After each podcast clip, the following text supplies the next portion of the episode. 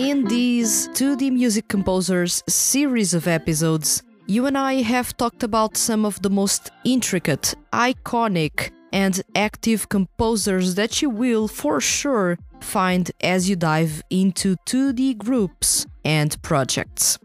This time around, there is no way you can't know about these composers, as they are or were either a vital part of those projects or are known for their trademark sound that doesn't change across franchises and artists.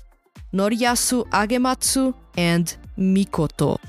Let's kick off this episode of Seiyu Lounge.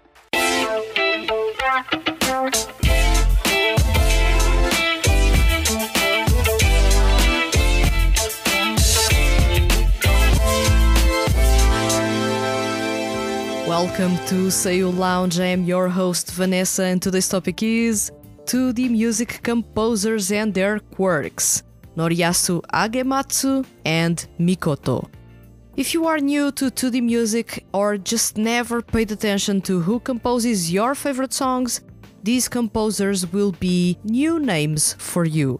However, I believe most of you listening to this episode are familiar with them given how pivotal some have been for those 2D music franchises. Let's start with the obvious name Noriyasu Agematsu. When you talk about the 2D music industry, there is one particular project that stands out for its massive impact, busting open the doors for all other 2D music or even mixed media projects to spread their wings and become massive hits. I'm talking about Uta no Prince Sama, or as it is commonly called, Utapri. And the big mind behind the music in this franchise is none other than Noriyasu Agematsu. He has been working as a composer since 2002, however, he is best known as one of the founders of Elements Garden and simultaneously its best known composer. He is the boss at Elements Garden, and since 2002, he has been working as a composer, lyricist, producer, and arranger. While being one of the top people on the music composition team, Agematsu has never stopped composing music.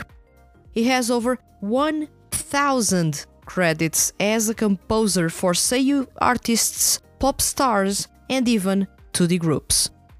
He is the mastermind behind Visual Prison project in which he is a producer and responsible for most of the songs. At the same time, he is responsible for the composition, lyrics, and production of most songs in the Utapri franchise and is a big reason why the franchise's music is beloved. Midway through his rise to fame as a composer, Agematsu created Ghost Concert, However, the project, in comparison with the two I just mentioned, never became popular and thus faded away, which is a pity as it was the most unique project is taken a part of. Now, for those of you that may know about my reviews of Utapri's music back in the early 10s when the website was just starting, uh, you will know that I am quite critical of Agematsu's composition style. In a way, the things that now tick me off about these compositions are the same things that made me fall in love with his music when I first came across it. And eventually, they were the same things that made me drift away from his music. While this may sound like a complex falling in and out of love for his music, there's more to it if you dive deep into the complexities of music composition and put aside any bias you may have for his music or the 2D music projects he composes music for. Noriyasu Agematsu has a distinctive composition style. When I tell you that he doesn't change his composition style and barely tweaks his sound between 2D music projects or even solo artists, I'm not kidding. First off, if there is something Agematsu is known for, is the heavy usage of synths and piano. That alone isn't enough for me to say that he always does the same thing as a composer, but that is undoubtedly the start of it all. For untrained ears, Agematsu creates bubbly, happy, and intense pop soundscapes that are addictive and plenty of fun to listen to. However, for the trained ears, Agematsu always uses the same arpeggio melody on the piano or synths in all his songs. And the song structure is always the same for his compositions. The singer starts the song almost in a cappella, smoothly and quietly as the piano plays in the background, and then kicks off the intro and the instrumental goes bonkers with electronica. And that's when that arpeggio melody kicks in in the background. This is not easy to illustrate in a podcast format, especially when I can't show you any previews of what I'm talking about, due to copyright reasons.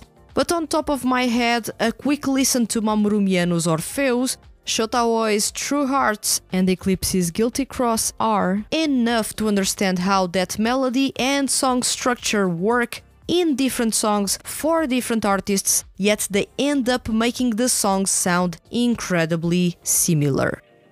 Agematsu's songs are that easy to spot on also because he barely strays away from bubbly EDM pop music a music genre that he made incredibly popular into the music thanks to the Utapri franchise.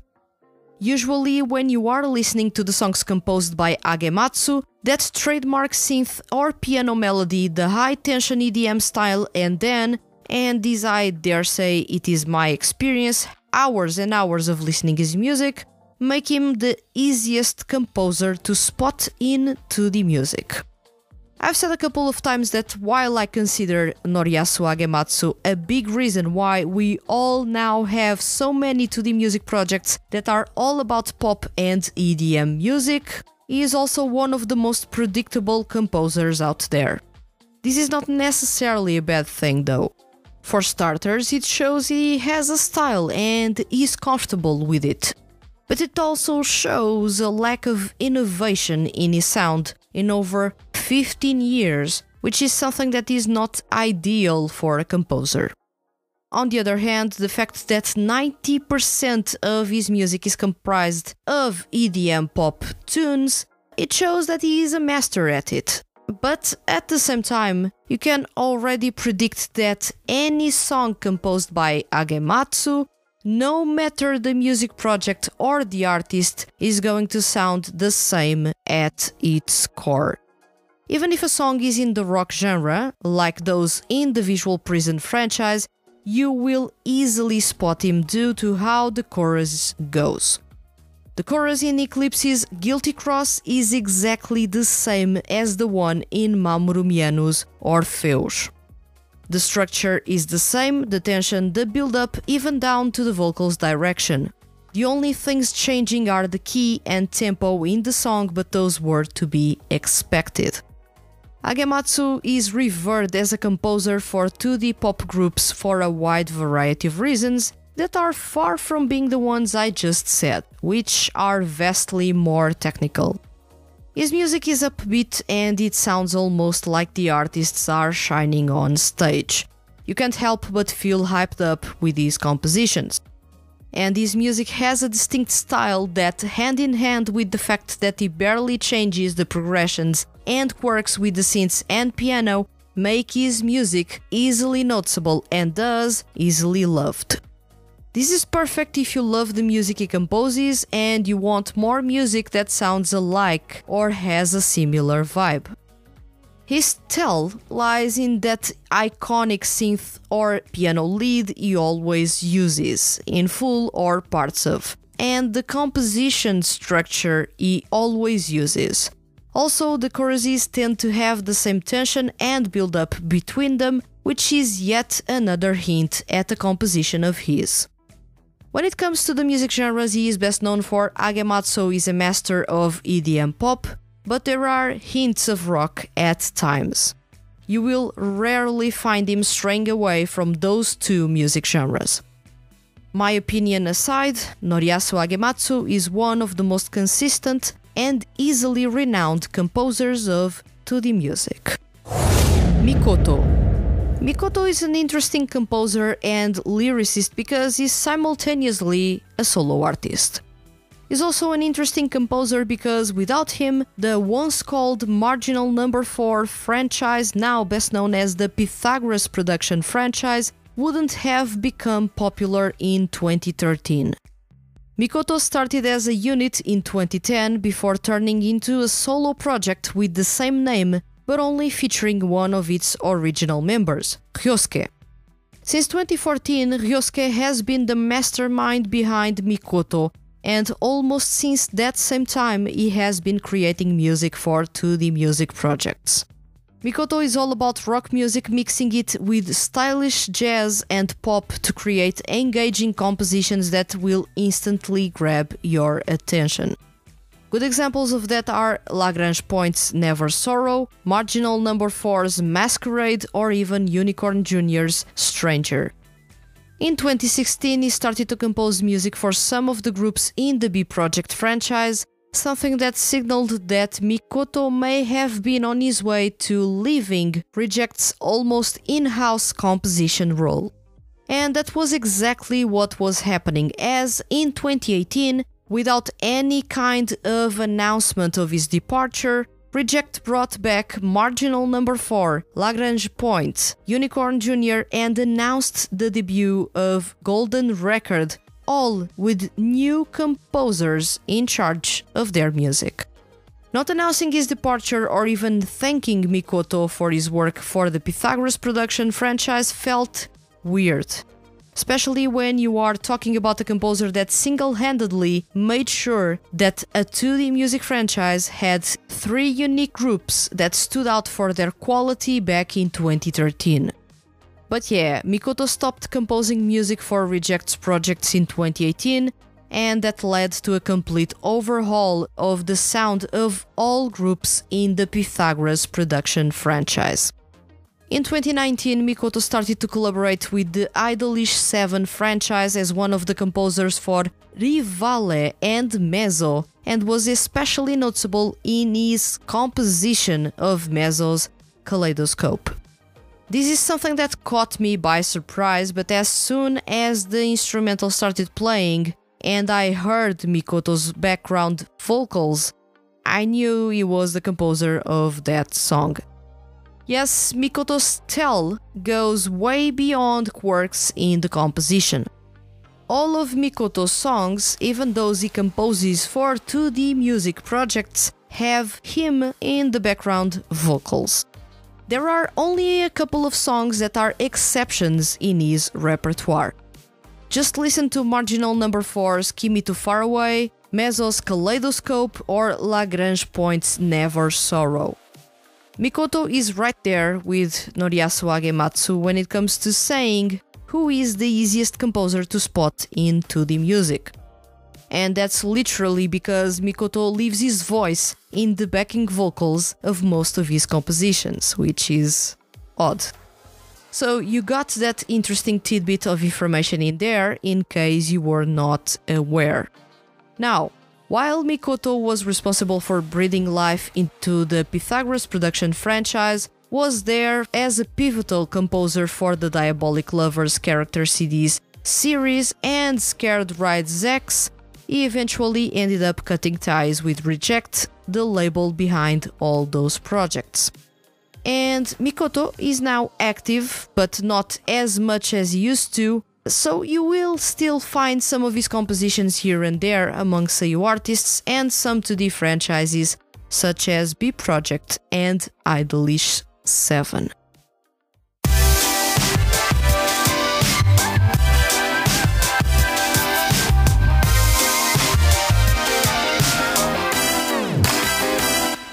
In a way, Noriyasu Agematsu and Mikoto are similar. They are easily noticeable due to fairly particular quirks in their compositions. They were instrumental in making their respective 2D music projects take off. They are, in a way, quite comfortable with one or two music genres and seldom stray away from those. Without Agematsu, the Utapri franchise wouldn't be where it is it wouldn't have turned into a massive success with its earworm EDM pop tunes. At the same time, the Pythagoras production wouldn't have been as successful and unique from 2013 to 2016 if not for Mikoto's work. The competition was fierce during that time, but he made sure all the groups he was composing for were unique and stood out.